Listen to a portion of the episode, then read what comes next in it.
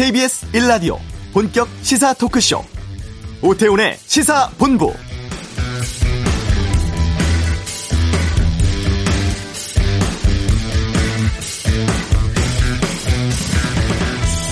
서울시장 범야권 후보 단일화 조사에서 국민의힘 오세훈 후보가 승리했습니다. 서울시민 3,200명을 대상으로 한 여론조사였고 어제 하루 휴대전화 조사 방식으로 진행이 됐죠. 후보별 득표율은 공개하지 않았습니다만 오차 범위 밖에서 국민의당 안철수 후보를 이겼다고 합니다. 안 대표는 야권 승리 위해 열심히 돕겠다면서 잠시 오후 2시 기자회견 통해 앞으로의 역할 등에 대해 입장을 밝히고 선관위의 후보 사퇴 통보하게 됩니다. 투표용지에 안 후보 이름은 인쇄가 됩니다만 기표란에 사퇴 문구가 표기된다고 하네요.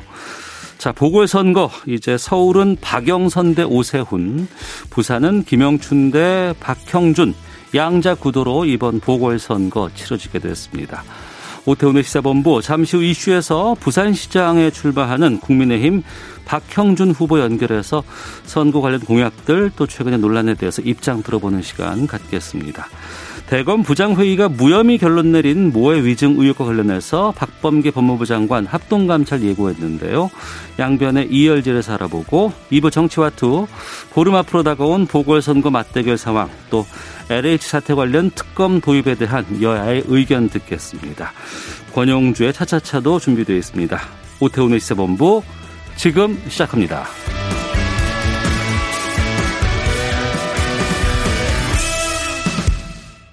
네, 이제 4월 7일 보궐선거 딱 보름 남았습니다.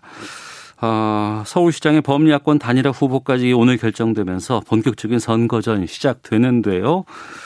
어, 시사본부 이번 주에는 좀 부산 상황에 집중해 보도록 하겠습니다. 먼저 국민의힘 박형준 후보 전화로 만나보도록 하겠습니다. 안녕하십니까? 네, 안녕하세요. 네. 예, 저희 시사본부와 지난 1월 중순 인터뷰를 네, 해 주셨습니다. 그리고 벌써 예, 예. 두 달 정도의 시간이 흘렀고 여러 가지 상황들도 좀 바뀐 것도 있고 또 궁금한 것도 좀 많이 있어서 좀 여쭤보도록 하겠습니다. 네. 먼저 최근에 판사라든가 부산 민심의 흐름은 어떻게 읽고 계세요? 어제 그제 발표된 여론조사를 보면 네. 어, 제가 상당히 앞서는 것으로 나타나고 예. 그동안의 흐름이 바뀌지 않고 오히려 굳혀가는 느낌입니다. 어. 어, 이것은 그러나 박형준이 달라서가 아니라 예. 정권 심판을 바라는 저변 민심이 예. 그만큼 용광로처럼 들끓고 있다는 얘기 아닌가 싶습니다. 어. 사실 그동안 국민들은 민주당 정권을 대선에서도 밀어주고 지방선거에서도 압도적으로 밀어주고 지난 총선에서는 더 압도적으로 밀어주고 연달아 세 번씩이나 밀어줬지 않습니까? 네. 저는 기회를 줄 만큼 준 것이라고 봅니다. 음. 그렇지만 결과를 보면 네. 역대 어느 정부에서도 보지 못했던 총체적 실정, 총체적 난국이 일어나고 있다고 생각합니다. 예. 이 경제도 엉망이고 법치는 무너지고 이 두 달에 한 번꼴로 내놓은 이 25번의 부동산 대책으로 집값은 뛰었습니다. 음. 그런데 실정을 자성하기는커녕 4년 내내 과거 정부 탓, 야당 탓, 외부 환경 탓, 오로지 남 탓으로 일관하더니 이번 선거는 또 오로지 집권 여당이 이례적으로 네거티브에만 의존하는 네. 어, 이런 것에 대한 그 민심의 반발이 저는 대단히 크다고 생각을 합니다. 네. 어, 여론조사 말씀하셨습니다만 구체적인 제 수치는 제가 들지는 않겠습니다만 네. 어, 부산 상황들 보면은 아직도 하지만 지금 보름 남은 상황에서 누구 후보를 지지할지를 구치, 어, 확실하게 정하지 못한 분들도 꽤 수치가 되더라고요. 이분들께는 네. 뭐라고 말씀하시겠습니까? 어, 그건 조사 결과에 맞았다 조금 다른데요. 네. 어, 어떤 조사는 거의 80% 가까이가 어, 그 지지 의사를 밝혔고 네. 일부 한 20% 정도가 아직 결정하지 못한 어, 부분들이 나타납니다만은 적극적 투표 의사층의 경우에는 거의 네. 에, 지지 의사를 갖고 있는 것 아닌가 싶습니다. 음. 공식 선거 운동이 이제 모레부터 시작이 됩니다. 네. 현장에서 그래도 시민들 많이 만나보셨을 것 같은데 가장 부산 시민께서 박형준 후보에게 요구하는 건 어떤 겁니까? 역시 일자리와 경제 실정이죠. 경제 네. 실정을 그 극복을 해달라는 얘기고요. 그 코로나까지 겹쳐서 이 자영업자나 소, 소상공인들의 경우에는 그야말로 고난의 행군을 하고 계시거든요. 네. 오늘도 제 선거 사무실 앞에서 이 관광업계 종사자들이 정말 피를 토하는 이 어려움을 호소하셨습니다. 아, 그런데 이것이 일부의 얘기가 아니라 아, 정말 소상공인들 만나면 경제가 너무 어렵고 장사가 안 된다는 호소가 음. 아, 굉장히 크고요. 네. 그래서 어쨌든 새 시장이 이 경제를 살리는 시장을 펼쳐달라. 네. 이 요구가 제일 큰 것 같습니다. 네. 그럼 거기에 대해서 박형준 후보가 갖고 있는 보관 대안은 어떤 네. 것들을 말씀하시겠습니까? 어, 결국 그 역시 문제는 경제일 수밖에 없고 예. 그 부산의 경우에는 특히 대한민국 전체가 어렵지만 수도권과의 격차는 그 가운데에서 더 벌어지고 있거든요. 예. 그래서 이 예, 실제로 일자리가 이 뭐 좀 이런 표현이 그렇습니다만은 예, 그 질이 조금 낮은 일자리는 형성이 되는데 네. 예, 좋은 일자리는 정말 그 큰 폭으로 떨어지고 있습니다. 음. 이 정권 들어서 195만 개의 그 풀타임 일자리가 줄었다는 충격적인 통계가 나왔는데 네. 그것도 코로나 이전까지 말입니다. 음. 그런데 부산은 그 충격을 가장 심각하게 받은 도시다. 네. 그러니까 결국 새로운 시정은 음. 어, 일자리 문제를 해결하지 않으면 아무것도 되지 않는다. 일자리가 정상적으로 돌아가야 이 소상공인들의 자영업도 풀리는 것이고, 예. 어, 그 일자리를 통한 소득만이 소비를 진정으로 진작시킬 수 있는 것이거든요. 예. 저는 이 정부나 어, 기존의 시정이 음. 일자리 정부가 아니라 일자리 파괴 정부였다고 생각을 합니다. 네. 그래서 그런 점을 되돌리는데 음. 예, 모든 총력을 기울일 것입니다. 그것을 위해서 제가 산학협력도 이 계속 힘주어 강조하는 것이고 예. 또 새로운 어, 신산업 투자를 그 끌어내기 위해서 음. 어 백방으로 어 정말 뛰고 있고 또 그 끌어오기 그런 것과 더불어 이 스타트업을 육성하기 위한 창업을 육성하기 위한 이 펀드 조성에도 힘을 쓰고 있는 것이죠. 네. 경제 부분에 대해서 말씀해 주셨는데 이번 선거에서 내놓은 또 여러 가지 공약들 좀 소개해 주신다면은요. 어, 지금 말씀드린 산학협력도시를 전면화하겠다 네. 하는 것이 제일 큰 공약이고요. 저는 일자리 문제도 걸려 있지만 부산의 미래를 가 좌우되는 문제입니다. 부산의 대학들이 대단히 많습니다. 네. 24개 정도 되는데 어, 금년에 거의 미달 사태가 일어났거든요. 아 부산도요? 예예. 예. 어. 그래서 이런 상태가 계속되면 네. 어, 부산에서 이 전부 서, 대학을 서울로 가려는 경향들이 나타나고 또 대학에서 인재를 기껏 키워놓으면 또 서울로 가고 이런 일들이 지금 반복되고 있습니다. 이것을 막기 위해서는 네. 부산에서 대학을 다니면 취업 지향적으로 대학을 다닐 수 있고 음. 부산에 기업이 오면은 아이 인력들을 미리 이 육성을 해서 키워서 쓸 수 있다. 또 네. 부산에 오면은 연구개발 협력이 잘 된다. 이런 산학 협력을 활성화하는 것만이 살 길이라고 생각합니다. 또 하나는 부산 전체를 한 50개 권역의 으로 나눠서 15분 도시를 만들겠다는 것인데요. 네. 결국 이제 우리가 부산을 살기 좋은 도시로 만들기 위해서는 너무 이동 거리가 아, 길다든지 자신이 필요한 것이 너무 멀리 있다든지 이러면 네. 안 되기 때문에 음. 15분 거리 내에 자족적인 생활 환경을 조성하기 위해서 예. 그것이 건강 체육 시설이든 교육 시설이든 또는 직장과 이 그 주거를 가깝게 하는 문제이든 교통 문제이든 이런 것들을 다 15분 거리 내에 연결을 어. 하려고 하는 그런 구상을 갖고 있습니다. 그건 그 서울시장 후보로 나선 박영선 후보의 21분 도시와 비슷해 보이는데요.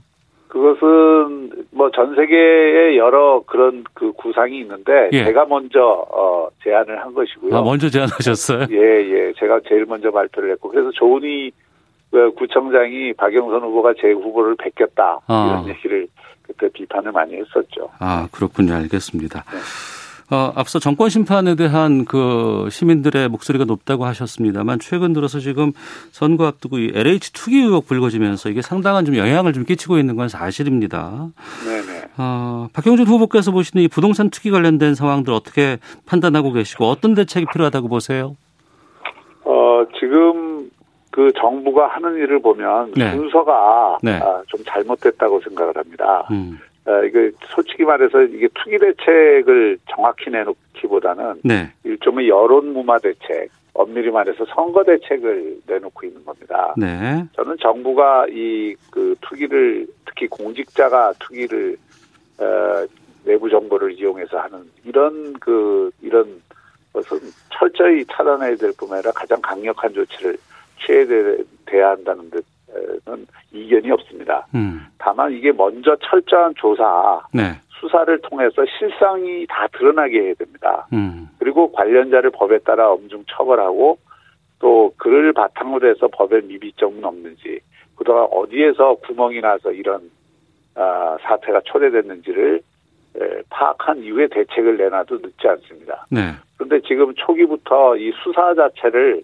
네. 어, 자꾸 소극적으로 하고 검찰을 배제하고 음. 사실 이 수사를 제일 잘할 수 있는 기관은 특수수사에 또 이런 수사를 많이 해본 어, 검찰이거든요. 네. 검찰을 배제하고 이게 철저한 조사 수사를 한다는 것 자체가 한 군데를 지금 비워놓고 하는 것이고 음. 또 하나는 지금 이 사태를 가져온 이유는 이 정부 들어서 공공주도 공급 대책에 치중한 나머지 생긴 문제입니다. 네. 이 민간 주도로 이 부지를 구입을 하고 민간 주도로 어이그 아, 주택을 공급하는 음. 이런 대책으로 정책이 대전환이 저는 필요하다고 어, 생각을 하고요. 예. 어 변창흠 장관도 그런 얘기를 했지만 정부는 투기와 부패를 막기 위해 공공이 주도해야 한다고 했지만 오히려 공공 주도 정책이 정보 접근 권력을 독점하고 있는 음. 공직자와 산하 공공기관 종사자의 투기를 조서 조장한 것이거든요. 네. 그래서 이 문제에 대한 정확한 진단과 이것을 그리지 않도록 하는 네, 조치가 선행돼야 된다고 보죠. 음, 알겠습니다. 그리고 최근 들어서 박형준 후보와 관련해서 여러 의혹들이 좀 많이 나오고 있어서 네. 이 부분도 좀 여쭤보도록 하겠습니다.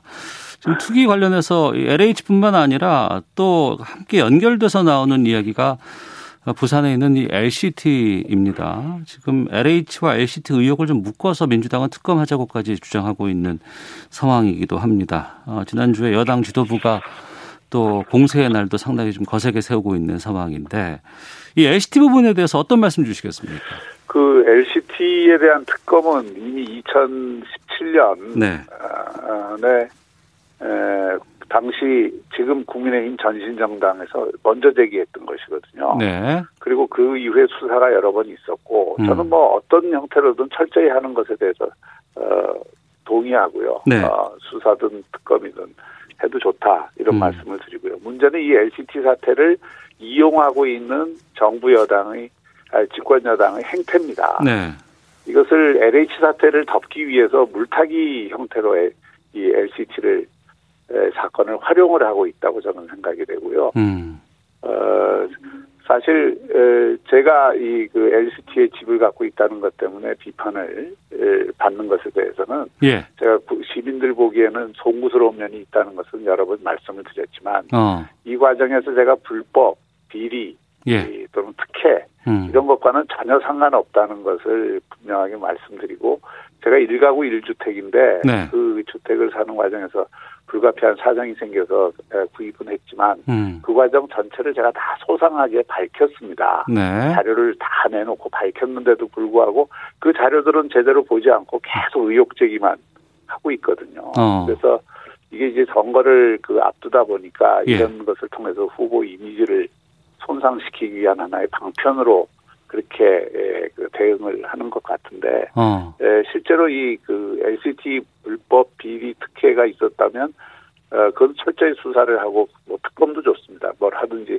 해야 될 것이고 저와 그것을 연관시키려고 하는 것은 대단히 무리한 일이다 어. 이렇게 생각을 합니다. 예, 충분히 해명을 했다고 보세요? 예, 저는 충분히 자료도 최초 분양자가 누구인지 예. 또 그것으로부터 이제 분양권을 산 과정도 음.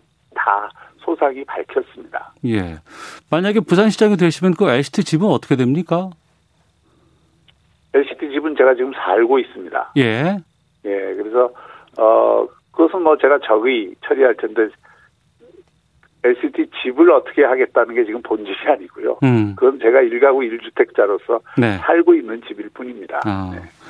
알겠습니다. 그리고 4대강 사찰 물건 관련해서도 의혹은 이건 초창기부터 계속 나오곤 있습니다. 네. 박 후보께서는 그 홍보기획관으로 계신 상황에서 전혀 몰랐다 이런 입장이라고는 하는데 아니 문서에 홍보기획관이 다 이렇게 박혀 있는 건데 이게 몰랐겠느냐라는 게 말이 되느냐라는 의혹도 계속 나오고 있거든요. 지금 그 어, 언론에 나온 네. 문건은 어, 청와대에 보고된 문건이 아니고요. 음. 국정원 내부 문건입니다. 네. 예, 국정원 내부 문건에 자신들이 회람하는 문건이에요. 예. 그 저는 그 문건을 본 적이 정말 없고요. 음. 그 다음에 제가 홍보기획관이 4대강 문제와 직접 연관이 있는 부서가 아닙니다. 네. 예, 그래서 제가 그것을 사찰을 그런 사찰을 요구할 이유도 없고 또 국정원에 대해서 제가 어떤 사찰을 해달라 무슨 정보를 해달라고 한 것을 해본 적이 없습니다. 청와대에 있을 때. 음. 네, 그래서 그렇기 때문에 제가 반복적으로 말씀드리지만 불법 사찰을 요청하거나 무슨 그런 어떤 불법 사찰된 정보를 제가 받아봤거나 네. 아, 그게 아니라고 수차례 말씀을 드리는 거죠. 음. 그리고 최근 들어서 지금 여러 언론사에서 계속 지금 어제도 뭐 지금 JTBC에서 국회 관련된 여러 가지 의혹들도 나오고 뭐 가족 문제 관련된 자녀 문제 관련된 의혹들도 나오거든요. 이걸 제가 다 지금 저희가 뭐 짚을 수는 없겠습니다만 관련해서 어 짧게라도 좀 입장을 좀 밝혀 주시면 그러니까 지금 신상 털기가 진행이 되고 있고요. 예. 그 제가 거쳐간 곳은 다 어, 찾아내서 흠집내기를 위해서 어, 사실을 비틀거나 또는 어, 과장하거나 해서 어, 이, 나오고 있는 것인데요. 네. 제가 그 과정에서 불법이나 비리 특혜 음. 다시 한번 말씀드리지만 예. 어떤 사안이든 마찬가지입니다. 음. 어, 그런 게 있다면 정확하게 지적을 하라 이거죠.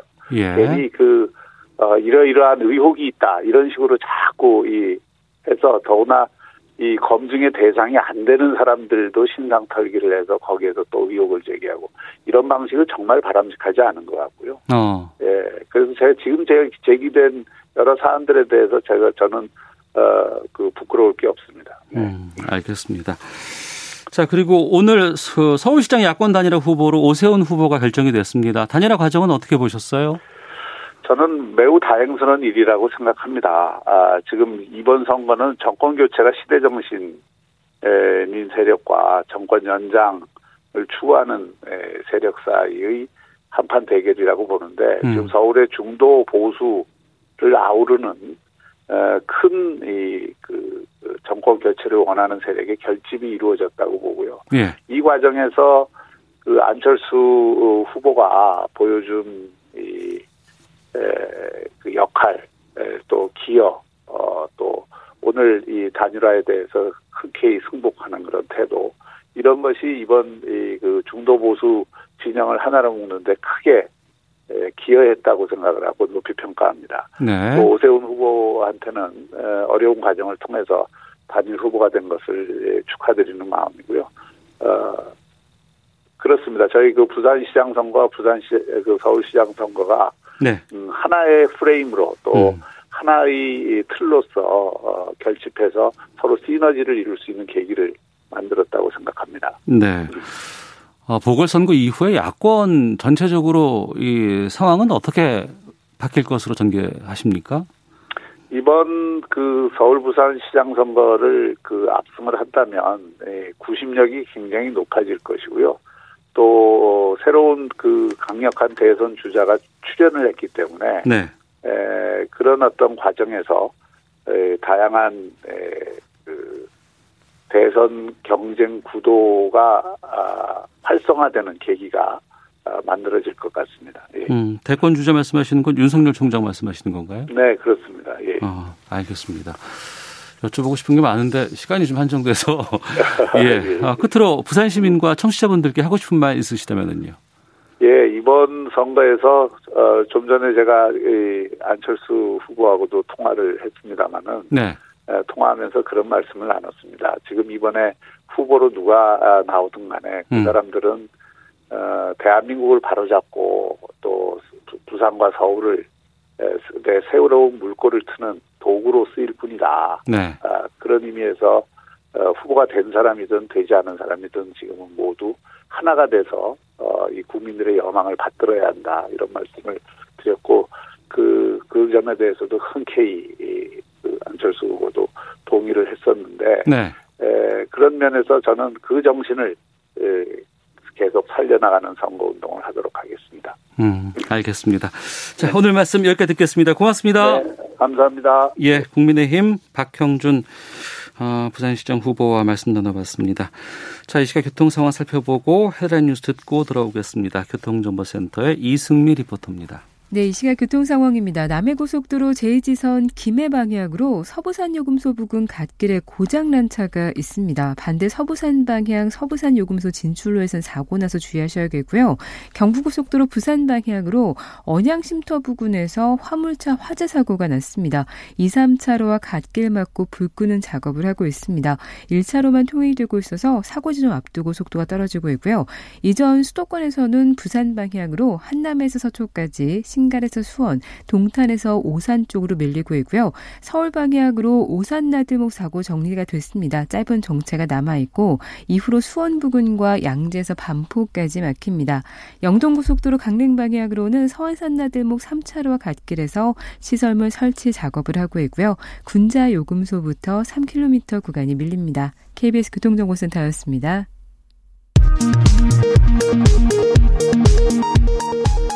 헤드라인 뉴스입니다. 정세균 국무총리는 오늘부터 요양병원과 시설에 계신 65세 이상 어르신을 대상으로 아스트라제네카 백신 접종이 시작된다며 정부를 믿고 예방접종에 적극 동참해달라고 당부했습니다. 민주당이 내일 국회 본회의에서 추경 예산안이 처리돼야 한다며 야당의 협조를 촉구했습니다. 국민의힘 김종인 비상대책위원장은 오세훈 후보가 서울시장 단일화 조사에서 승리한 데 대해 정치 상식이 통한 것이라며 내가 할 수 있는 90%는 다 했다면서 환영했습니다. 이인영 통일부 장관이 북한과 미국이 서로 탐색전을 시작했다며 북미가 대화의 문턱을 높여 실질적 대화로 가기까지 시간을 허비하지 않았으면 좋겠다고 밝혔습니다. 4.7 보궐선거 때 코로나19 확진자와 격리자도 투표할 수 있도록 서울시가 거소투표와 특별 사전투표소를 운영합니다. 지금까지 라디오 정보센터 조진주였습니다.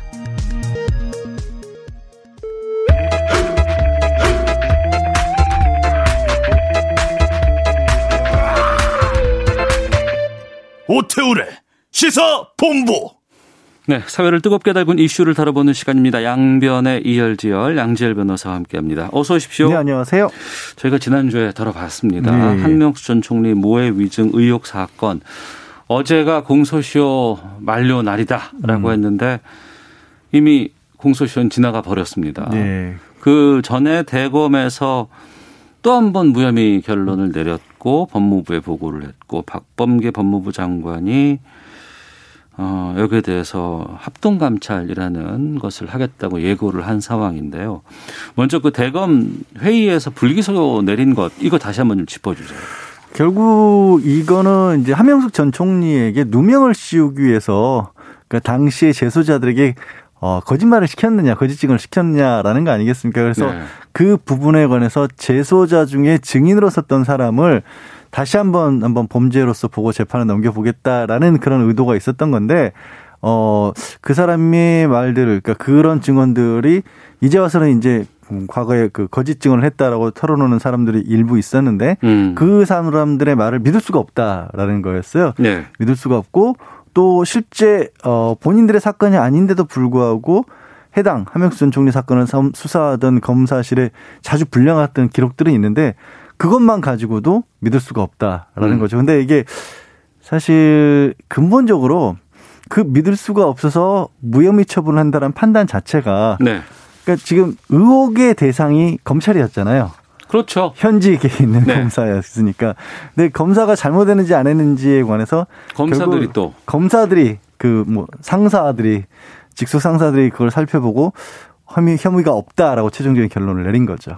그리고 그 회의체에 부장급 검사들이 모여서 하기로 했었는데 갑자기 고검장까지 하, 어, 음. 한 상황이 됐어요. 근데 이게 어떤 의미인 거예요? 그리고 왜 이게 좀 문제가 될 수 있는 거예요? 그러니까 그렇게 했었을 때 조남감 이제 검찰총장 어, 권한 대행이 어, 부장위에 고검 검사들까지 부르겠다라고 했었을 때 많은 언론에서는 그렇게 지적을 했어요. 이건 조남관 대행이 정치적으로 이 박봉계 장관의 어찌 보면 사실상 기소를 하라고 하는 것과 마찬가지 수사주의를 거부한 것이다라고 분석을 했는데 저는 그걸 받아들일 수가 없었거든요. 사실 솔직히 말씀을 드리자면. 예.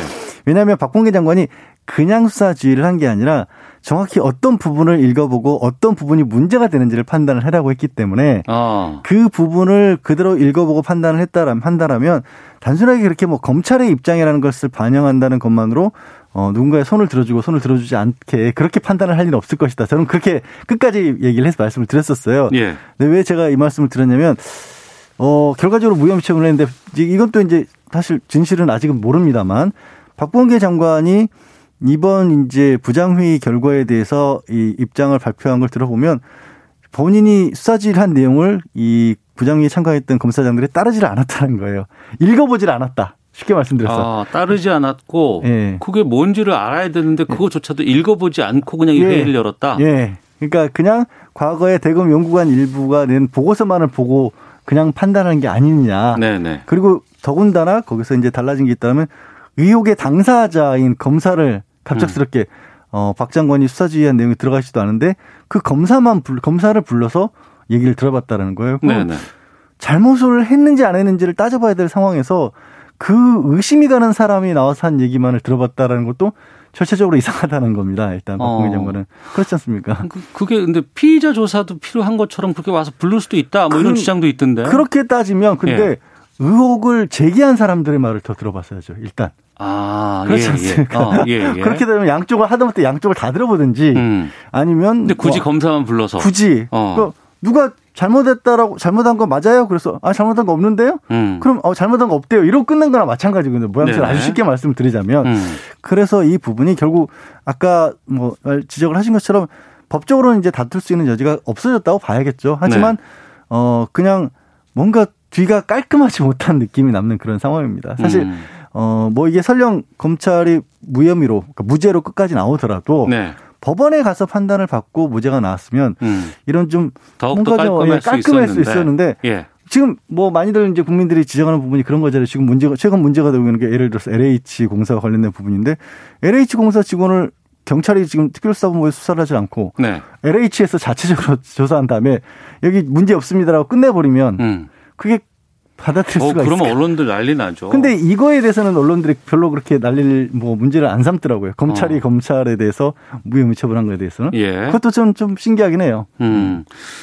박범계 장관은 그 대검 회의의 결론에 대해서 요즘 아직도 공정해 보이지 않는다 이런 네. 이유로 이제 그 합동 감찰 네. 이런 걸 예고하고 있습니다. 이건 어떤 뜻인 거예요? 어, 지금 상황이? 그 법적으로 여기서 말씀드린 것처럼 형사법적으로 네. 그 사건 자체를 뒤집을 수 있는 가능성은 없어졌지만 사실상 네. 그러나 그럼에도 불구하고 그 사건에서 드러난 문제점들이 있어 보인다는 거죠. 박 장관이 보기에는 음. 그때 특수부가 실제로 뭐 재소자들을 회의하고 아니면 뭐 일종의 부분 겁도 주고 편의도 제공해 주고가면서 없는 말을 만들어내게 한 것이 수사라면 네. 관행이라는 이름으로 음. 그런 수사는 다시 없어져야 한다는 것이고요. 네. 그거는 그 사람들을 징계를 못 하더라도 어. 있는 일을 역사적 사실을 밝혀낸다는 것 자체로도 의미가 있을 수 있지 않겠습니까? 네. 그리고 더 나아가서는 아까 말씀드린 것처럼 박 장관은 이번 부장회의조차도 절차적으로 문제가 있다. 음. 왜 그런 일방적인 어떻게 보면 저, 저 신문 형식을 빌려서 일방적으로 한 사람의 주장만 들었고 또 네.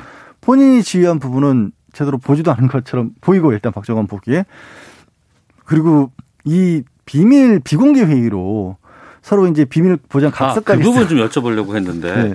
이 회의체에서 나온 결론이라든가 거기서 뭐 어떻게 표결을 네. 했다거나 이런 것들은 다 비밀에 붙여지기로 한 거 아니에요. 네. 근데 그게 회의가 끝나고 15분 정도 만에 10분, 10분 만에 기사가 됐다는 거죠. 기사가 났고 네. 그 기사가 10분 만에 났다는 건 정보를 알려줘 끝나고 정보를 알려줘도 네. 기사를 쓰고 송고하고 네. 하는 시간이 필요하거든요. 불가능하죠 10분 만에는. 그러니까요. 네. 사실상 10분 만에 기사를 쓸 수 있다는 건 뭐 기자시니까 더 잘 아시겠지만 어 중계 방송을 받은 받지 않고서는 불가능하죠. 아, 회의 내용에 대해서 계속해서, 계속해서 실시간으로 네, 실시간 중계를 하고 있다가 딱 끝나자마자 결론만 딱 덧붙여서 송구하지 않으면 어. 정리하지 않으면 10분 내에 어느 기자가 그걸 써낼 수 있겠. 저도 기자를 해봐서 알지만 네. 불가능하죠. 10분 그렇죠. 내에 쓰는 거. 네. 그리고 이문정 지금 대검 연구관의 어, SNS 글을 보면 그거를 누가 어, 언론에 알렸는지도 어느 정도 짐작을 하고 있는 모양이더라고요. 일정 정도 특정의 가능성이 좀 있나 봐요. 그렇게 썼더라고요. 왜냐하면 이제 그 기사가 임검 임 검사가 보기에는 오보인 부분이 있는데 음. 오보인 부분이 어 본인을 바라보는 그 검사의 어떻게 보면 잘못된 시각이 그대로 반영이 돼 있다라는 아. 그런 식의 얘기를 또 쓰셨더라고요. 예. 네. 어. 그러니까 그런 부분도 감찰의 대상으로 삼겠다라는 거죠. 그럼 그, 감찰에서 앞으로 이런 건 하지 말아야 되는 재발 방지가 나올 수 있겠지만 네. 감찰을 통해서 꼭 공소시효 다 끝났고 이제 이건 음. 더 이상 뭐 기소할 수도 없는 상황이지만 네. 감찰 결과에서 좀 잘못된 부분들이 드러난다 그러면 음. 이걸 통해서 뭔가 변화를 하거나 뭐 징계를 내릴 수도 있습니까? 징계 사유가 있다라면 징계 사유가 지금 예를 들어 현재의 상황 같은 경우에는 어, 사실 이 그런 정도의 회의고 내부에서 음. 그 사실과 관련된 얘기들이 끊임없이 나올 수밖에 없잖아요. 관계된 사람들의 명예라든가 이런 것도 굉장히 심각하게 심어야 될수 있고 그래서 그 부분을 적어도 검사장들이 비밀에 붙이기로 한 겁니다. 이거 그냥 사실 이게 뭐 직급에 따라서 뭔가 회의의 중요성을 나눈다는 것도 어색하게 들릴 수도 있지만 네. 대한민국 최고의 검사 검사 중에 최고 직급을 가진 분들끼리 모인 자리였고 음. 거기서 우리가 비밀로 붙입시다 했는데 10분 만에 나왔단 말이에요. 그럼 네. 그거 정상이 아니라고 보는 게 맞잖아요. 음. 그래서 왜 그런 일이 벌어지는지를 좀 공개를 하면 이런 식의 행태가 반복되지 않도록 할 수 있지 않을까라는 게 아마 어, 법무장관의 생각으로 보입니다. 네. 근데 이게 지금 이게 그동안 갈등으로 비춰지는 것도 좀 그렇긴 합니다만 어찌됐건 간에 법무부와 검찰과의 여러 가지 음. 좀 문제점들이 불거지고 하는 부분들이 뭐 조국 장관 때부터 추미애 장관, 뭐 네. 그래서 박범계 장관까지 계속해서 지금 이어져 오고 있는데 이게 그렇다고 해서 합동감찰을 통해서 그게 깔끔하게 나올 음. 것이냐. 네. 어, 일단 그 부분도 걱정 부는 부분은 있죠. 그러니까 법무부의 감찰 같은 경우는 원칙적으로 검찰에 대해서는 자체적으로 감찰하는 게 맞대. 네. 뭐 국민적 관심사가 있다거나 자체 감찰로는 해결이 부족하다고 할 때 법무부에서도 감찰할 수 있는 규정은 있습니다. 음. 거기에 대해서 이제 대검 감찰부 같은 경우도 그 대검 내에 설치돼 있지만 사실상 독립적인 기구로 활동을 하도록 돼 있거든요. 네. 그렇게 양쪽 다 법적 근거를 가지고 있는 곳에서 감찰을 하겠다고 하니 어느 정도의 조사에 기대를 해볼 수도 있을 것으로 보이고요. 음. 또한 가지는 이번 일이 비롯된 어떤 잘못된 수사 관행 같은 경우는 제도적으로는 최소한 앞으로는 반복되기 어렵게 돼 있죠 이미 수사권 네. 분리가 됐으니까 그런 의미에서 어떻게 보면 잠불 끄기라고 저는 표현하고 싶네요. 잠불 끄기. 더 반복되지 아. 않도록. 예. 아, 잠불 중요해요. 아, 그렇죠. 그럼요. 예, 예 반드시 예, 꺼야 예. 되고 그럼요. 이것도 제대로 확인하지 예. 않으면 또 들불될 수 있습니다.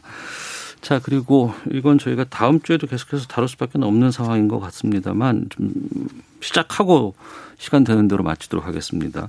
지금 보궐선거 앞두고 이제 여러 가지 공방 같은 게 가열되고 후보 비방이라든가 아니면 고발전 이게 계속해서 네. 되고 있거든요. 지금 보면은 특히 지금 뭐 단일 후보로 대구하고 있는 뭐 오세훈 후보라든가 음. 앞서 인터뷰를 했던 박형준 후보라든가 네. 이런 쪽에서 상당히 지금 집중되고 있는데 어, 이거 어떻게 보고 계세요? 선거철이라 저도 좀 민감하긴 합니다만, 네. 이제 뭐 민주당 같은 경우에는 예를 들어서 지금 오세훈 후보, 단일화된 후보에 대해서 고발을 한 상황이죠. 내국동 관련해서. 그리고 또 부산 같은 경우는 이제 부산에 박형준 후보 자녀의 입시 의혹과 관련된 부분을 제기한 사람들에서 이제 또 박 후보가 어. 그분들을 고소도 하고 오전에 좀 뉴스도 보니까 민사소송으로 5억 원대 손해배상 청구도 했더라고요. 네. 그뭐 아시겠지만 선거철이면 고소고발은 끊임없이 이어집니다. 끊임없이 음. 이어지고 대다수의 것들은 정리가 되기 마련인데 네. 뭐 제가 봤을 때는 뭐 앞에 꼭 두 개 그 앞에 말씀드린 그걸 떠나서 음, 예, 그냥 넘어가기 쉽지 않을 것 같다 보인다 이런 것들도 좀 있어요. 음. 그래서 이거는 뭐 지금은 저도 더 사건화가 구체화되기 전에는 말씀드린 것처럼 선거철에 뭐 이게 의심이 간다 이렇게는 절대 말씀을 못 드릴 것 같고 예. 그냥 단순하게 그냥은 넘어가기 힘든 사건들이 좀 있어 보인다 이런 정도 말씀을 드릴 수 있을 것 음. 같습니다. 음. 앞서서 뭐 지나고 나면 정리가 된다는 거는 선거 결과가 나오고 나면 그것들이 의혹들이 그냥 다 붙여버리고 그냥 유야무야 되는 경우가 많았었는데 그런 경우도 많죠. 예. 아닐 수도 있다라는 예. 부분도 이번에는 좀 아닐 수 있는 것도 있어 보인다 이런 정도입니다. 알겠습니다. 예. 요거는 앞으로 보궐선거 때까지 계속해서 좀 살펴보는 시간 갖도록 하겠습니다. 양지열 변호사 함께했습니다. 고맙습니다. 네, 고맙습니다. 예, 잠시 후 2부 정치 화투 있습니다. 단일화 결과부터 또 LH 관련 특검 상황에 대해서 여야 의원과 함께 말씀 나누겠습니다. 권영주의 차차차 카카오택시 유료 요금제 논란 짚어보겠습니다. 2부로 가겠습니다.